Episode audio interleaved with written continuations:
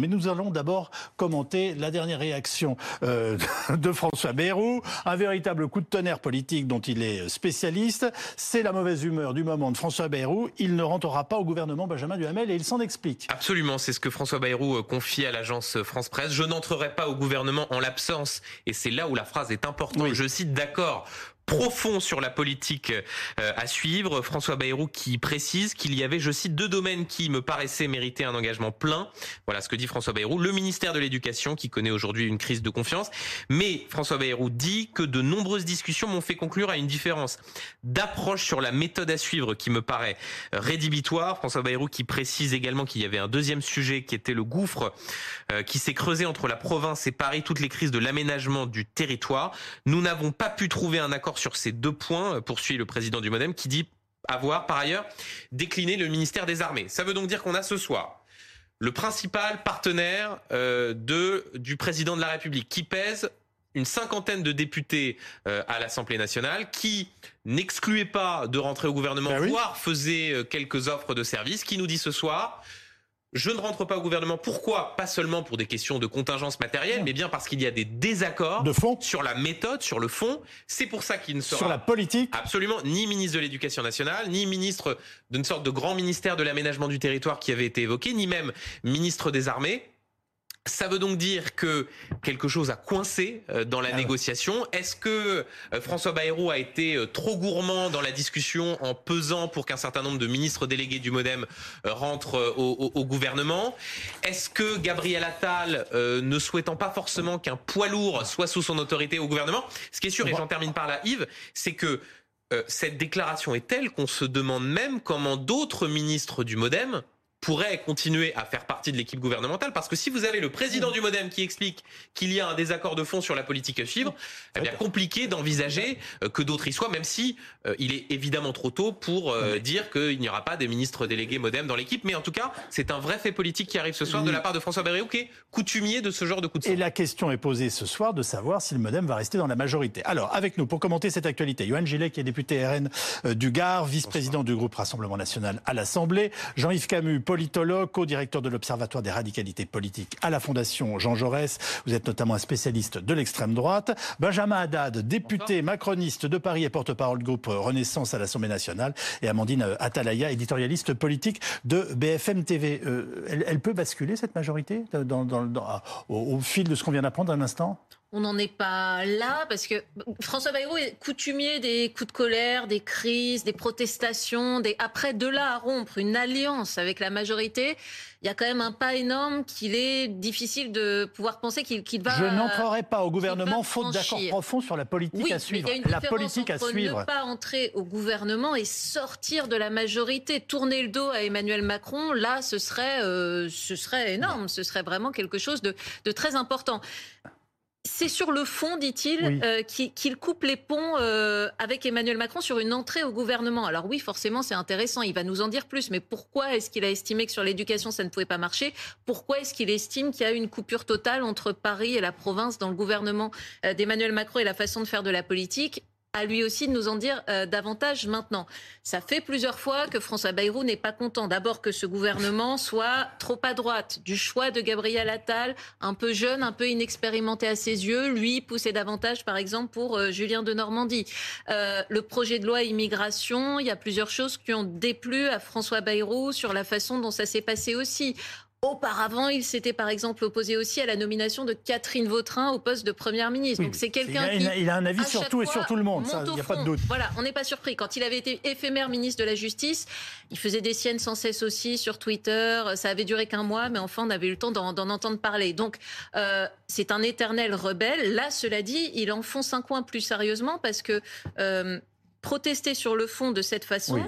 Euh, se remettre au centre du jeu politique aussi, parce qu'on ne peut pas mmh, dire qu'on parlait bah, beaucoup de François Bayrou non, ces derniers mois, donc c'est assez malin aussi sur remettre la lumière euh, sur François Bayrou, quand plus grand monde à vrai dire n'y, n'y pensait ou n'en parlait euh, ces derniers temps. On en aurait beaucoup parlé s'il ministre, était devenu ministre de l'Éducation nationale. Hein. Bah, oui, mais ils se sont peut-être évité un problème. Euh, Benjamin Haddad, est-ce que la majorité ce soir est menacée ? Comment réagissez-vous donc à cette annonce euh, tonitruante de François Bayrou ? Bon, déjà, moi j'ai pas de commentaire à faire sur le choix des ministres, le casting gouvernemental. Vous le savez, c'est le choix souverain du président de la République. Mais François Bayrou... Non, mais là, c'est, pardonnez-moi, là, c'est le choix souverain de mais François Bayrou qui ne veut pas vous mais, rejoindre. Mais, mais, mais le Modem et, et François Bayrou sont des parties euh, intégrantes, fondamentales de euh, notre majorité depuis euh, sept ans déjà. Et on travaille avec eux quotidiennement euh, à l'Assemblée nationale sur tous les textes que vous avez euh, évoqués, chacun avec euh, sa sensibilité, chacun avec euh, les valeurs, l'histoire politique qui, euh, qui l'anime, mais euh, on, on travaille ensemble. Et euh, d'ailleurs, euh, vous savez, on, on sort, je voudrais quand même rendre hommage, oui. puisque il sort, il vient d'être relaxé dans une affaire qui a duré euh, oui. sept ans, dans laquelle euh, sa présomption d'innocence a été bien souvent bafouée, euh, parfois par les oppositions, parfois dans les commentaires médiatico- euh, politique. Avez... Donc c'est important aussi de, de rendre cet hommage. Après, ah, on... écoutez, vous, savez, vous, les, vous rendez les choix... hommage à quelqu'un qui explique qu'il est en absence peut... d'accord profond mais... sur la politique à suivre. Mais il peut y avoir, il peut y avoir après euh, des débats euh, sur euh, telle ou telle politique à tel ou tel ministère, ça je ne sais pas. Et, ça, et encore une fois, c'est euh, une décision du euh, accord président profond de la sur la politique à suivre. C'est quand même euh, extrêmement général. Vous vous applaudissez ce soir ?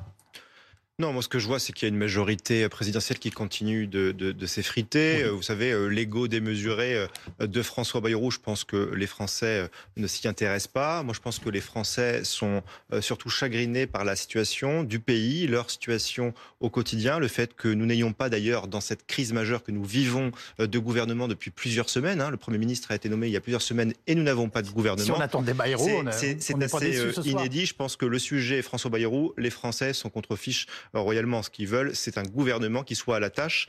Euh, preuve, eh bien, une fois de plus, d'ailleurs, que euh, le, le président de la République hein, et son nouveau Premier ministre ne sont pas capables de gouverner la France. Donc, encore une fois, nous, nous le disons depuis des semaines, il y a nécessité de redonner la parole au peuple français et de reconvoquer des élections législatives pour que les Français puissent se réexprimer. Jean-Yves Camus, est-ce que nous sommes en crise politique ce soir ?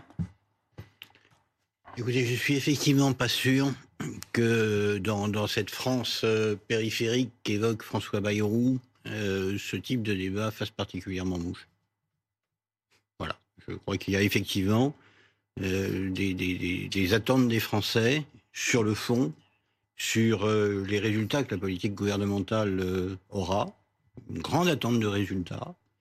Euh, une, incontestablement, ce type de péripétie politique, je considère que c'en est une, Euh, n'est pas quelque chose qui pèsera sur le résultat de la présidentielle de deux mille vingt-sept, je ne suis pas sûr. Il, il évoque lui-même dans son communiqué une distance plus grande entre les citoyens et l'action oui. publique. Non, mais le, le, le, dans le les fond, territoires notamment. Le fond de ce que dit François Bayrou est intéressant parce que cela correspond à une critique qui a pu être émise sur le gouvernement de Gabriel Attal, consistant à expliquer que c'était un gouvernement qui était trop parisien, avec une surconcentration mmh. d'élus franciliens.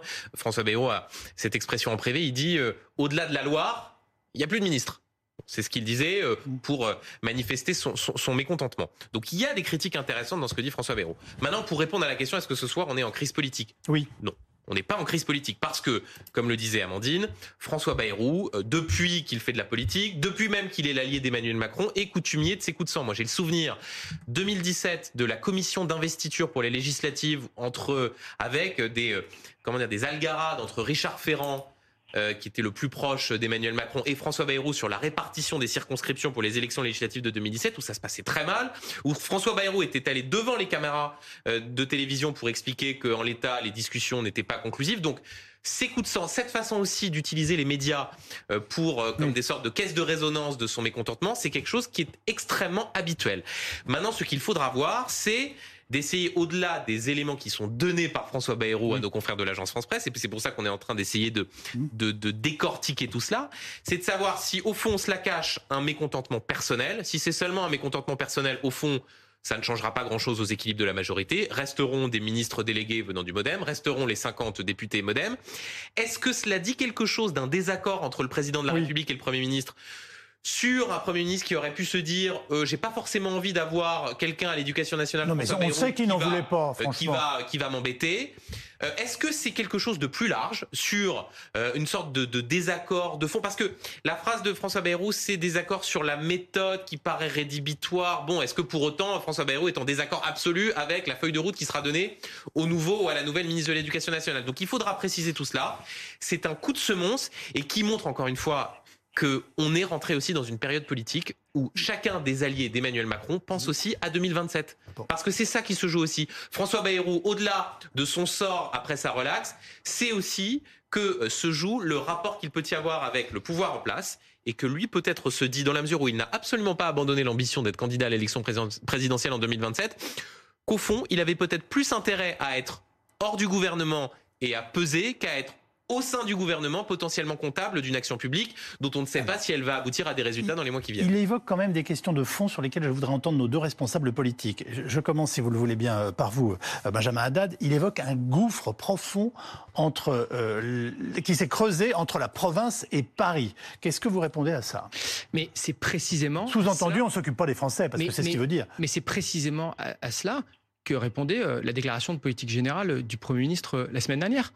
Quand euh, il parle du poids des normes et de la bureaucratie, des impôts en particulier sur euh, les classes moyennes, quand il parle de la nécessité de remettre de l'autorité dans le pays, quand il parle de euh, la question de la désmicardisation, c'est-à-dire de revaloriser notamment les, euh, les bas revenus, c'est précisément à, à ces sujets, à, à la question de la peur du déclassement, entre décalage entre euh, Paris et euh, le reste du pays. C'est ce qu'on a vu lors des Gilets jaunes, c'est ce qu'on a vu lors de euh, la crise agricole, où on a entendu la colère et le désarroi oui. légitime de euh, nos agriculteurs, et le Premier ministre s'est rendu tout de suite sur le terrain, oui. à l'écoute, au dialogue, avec des réponses immédiates aussi bien au niveau national qu'au niveau européen. Donc c'est tout ce qui anime notre majorité, et c'est pour ça d'ailleurs qu'on travaille encore une fois avec euh, le Modem, et Benjamin Duhamel l'a dit, parfois on a, euh, peut avoir des débats, c'est normal dans une famille politique d'avoir euh, des débats, surtout quand on a des personnalités fortes, euh, d'expérience, qui viennent avec euh, leur histoire, mais on travaille, et d'ailleurs je parlais de l'agriculture, avec euh, Marc Fesneau par exemple, qui a mené avec euh, le Premier ministre cette réponse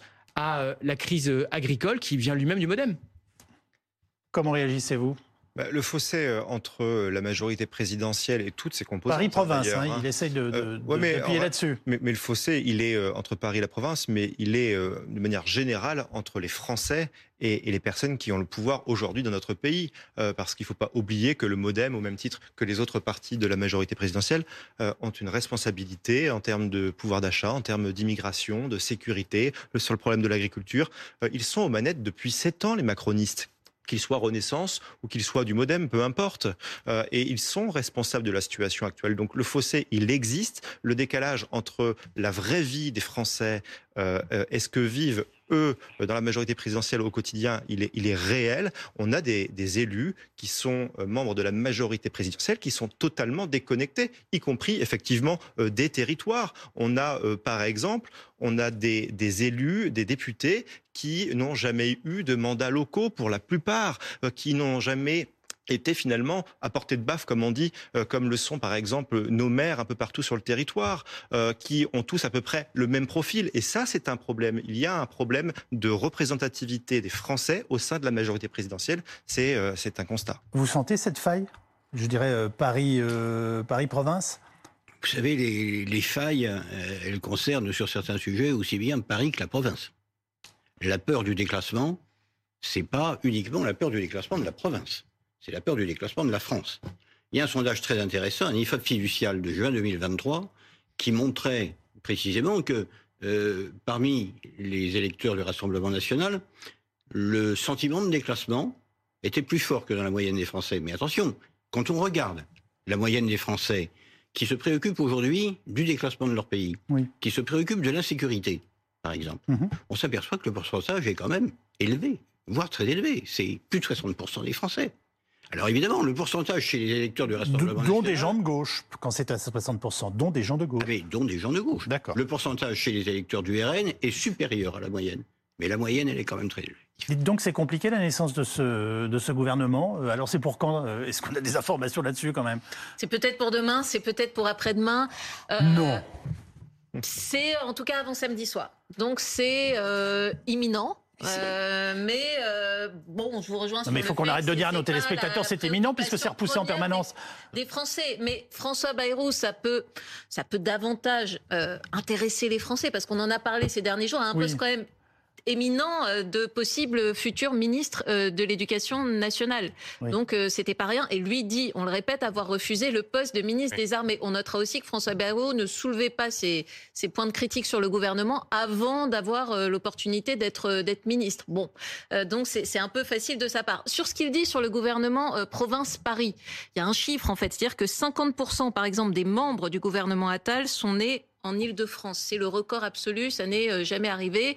Et euh, la moyenne des lieux euh, de, de la distance des lieux de naissance des ministres du gouvernement Attal par rapport à Paris, c'est dix-sept kilomètres. Donc là aussi, c'est un record. Tout ça pour dire qu'on a un gouvernement qui, symboliquement, est extrêmement ultra pro-parisien et que François Bayrou, dans les négociations où il a voulu placer plusieurs membres du Modem ou les conserver, euh, essaie de mettre aussi certains euh, qui viennent... Euh, de région, de plus loin, lui-même étant un, un élu de, de Pau. Franchement, j'exclurais pas ce soir qu'il continue quand même de se battre pour avoir des membres du Modem qui restent au gouvernement et que ce soit une crise passagère. Euh, vous, il, nous dites, il aurait une, pu... vous nous dites que c'est une crise de François Bayrou, mais pas une crise une gouvernementale. Crise parmi d'autres. Je, je ne pense pas. Et s'il avait voulu dire ce soir, je fais tout voler en éclats, il n'y a plus de majorité, il aurait pu le dire. Ce n'est pas du Alors, tout ce oui. qu'il dit. Il laisse entendre qu'on lui a proposé toutes sortes de ministères. Oui. Quand même, on peut faire la liste juste oui, pour nous faire sourire. Sébastien Lecornu, qui est ministre de la Défense, oui. ministre des Armées et qui compte le rester, va apprécier que... Euh, et qu'il critique que, par ailleurs dès qu'il le absolument, peut. Absolument, et qu'il critique, qu'il critique dès qu'il le peut, euh, va apprécier que François Bayrou explique oui. qu'on lui a proposé le job qu'il compte bien continuer d'occuper. Donc il y a celui-là, il y a une sorte de grand ministère aménagement du territoire qui, visiblement, sur lequel François Bayrou n'a, n'a pas réussi à s'accorder avec le couple exécutif. Et puis le ministère de l'Éducation nationale qui, soit dit en passant, confirme qu'il y aura bien un changement de titulaire au ministère de l'Éducation nationale. Il y a quand même des, il y a, il y a des bombes à retardement dans, dans, ce, oui. dans son analyse de la situation. Deux, deux, deux commentaires. Premier commentaire, qui est un commentaire plus large sur les débuts du gouvernement Attal. Euh, c'est un, un coup de semonce pour euh, le couple exécutif, parce que vous avez un président de la République et un Premier ministre qui, et c'est aussi ce qui avait présidé au choix de, de changer Elisabeth Borne, qui voulait un gouvernement qui fonctionnait mieux... Oui. Une équipe resserrée, euh, euh, comment dire, des gens à même d'aller dans les médias, de défendre l'action du gouvernement. Là, on a des premiers jours du gouvernement avec une crise agricole, avec des polémiques à, répé- à répétition qui vont conduire au, au départ de la ministre de l'Éducation nationale. Et là, un des principaux partenaires de la majorité qui ce soir dit qu'il y a des désaccords sur la méthode à suivre. Donc franchement, comme début, c'est quand même compliqué. Et le deuxième commentaire, pour rebondir sur ce que disait Amandine, sur le fait que sans doute, François Bayrou allait quand même continuer à négocier pour que des ministres délégués Modem restent ou rentrent au gouvernement. Amandine a sans doute raison. Maintenant, bon courage pour le nouveau ministre Modem qui va rentrer au gouvernement. Admettons, ou même Marc Fesneau restant ministre de l'Agriculture. Oui. Première interview, premier plateau de télévision. Bonsoir Marc Fesneau.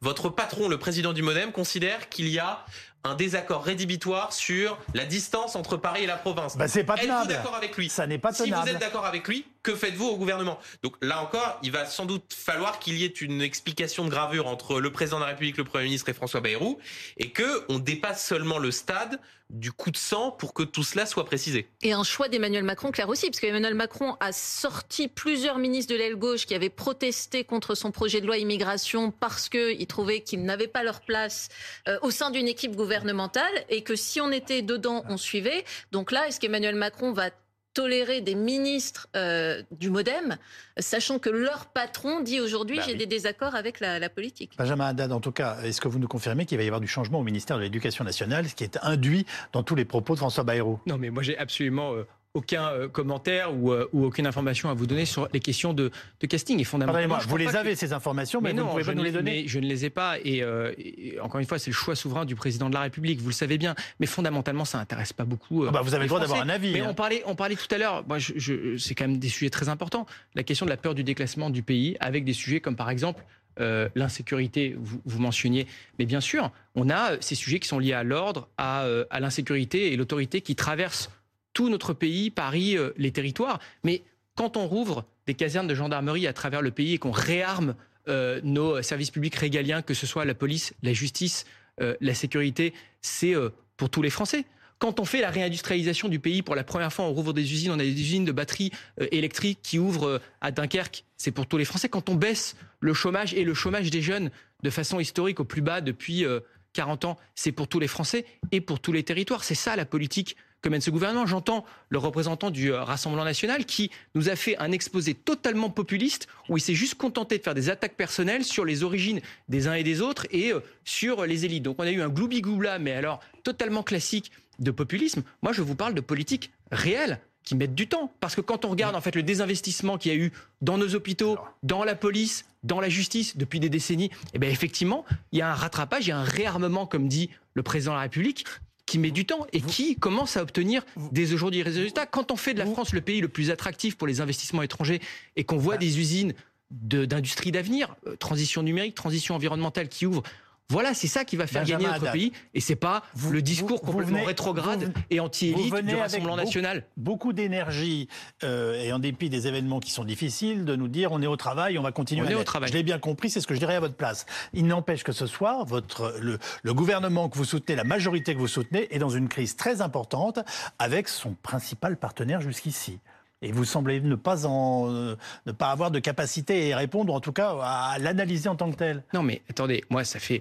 Depuis que je suis député, que j'entends régulièrement euh, des crises, des divisions au sein de la majorité. On nous dit à chaque tournant qu'on va se diviser. En ça plus de la constante des remaniements d'Emmanuel Macron, qui sont toujours d'une longueur... Euh, ça fait sept ans que l'on travaille de trois heures et demie. Avec euh, le Modem, et on a aussi euh, Horizon euh, d'Edouard Philippe au sein de la majorité. Et encore une fois, chacun vient avec bon, donc son dites, histoire. On n'aura pas Bayrou, avec, on aura Edouard Philippe. C'est ce que vous nous dites ce soir. On a les deux. On a les deux mouvements, on est trois mouvements de la majorité à l'Assemblée nationale. On débat, on travaille ensemble. Ils jouent un rôle absolument fondamental... majorité. On a vu encore une fois le ministre de l'Agriculture Marc Fesneau au travail avec les agriculteurs ces, euh, ces dernières semaines. Il vient du Modem facile, facile. et on continuera à travailler avec eux. Vous voulez réagir ? Oui, non, parce que la, la, la phrase de, de François Bayrou qui parle de désaccords profonds oui. euh, montre non seulement que le en même temps ne fonctionne pas, mais montre également que la majorité présidentielle, sept ans après avoir pris le pouvoir, en est encore à se chercher finalement un projet pour la France. Parce que je veux bien que le représentant de la majorité présidentielle se félicite d'un pays qui se réindustrialise, on pourrait en parler, d'un chômage qui baisse alors qu'il est en train d'augmenter.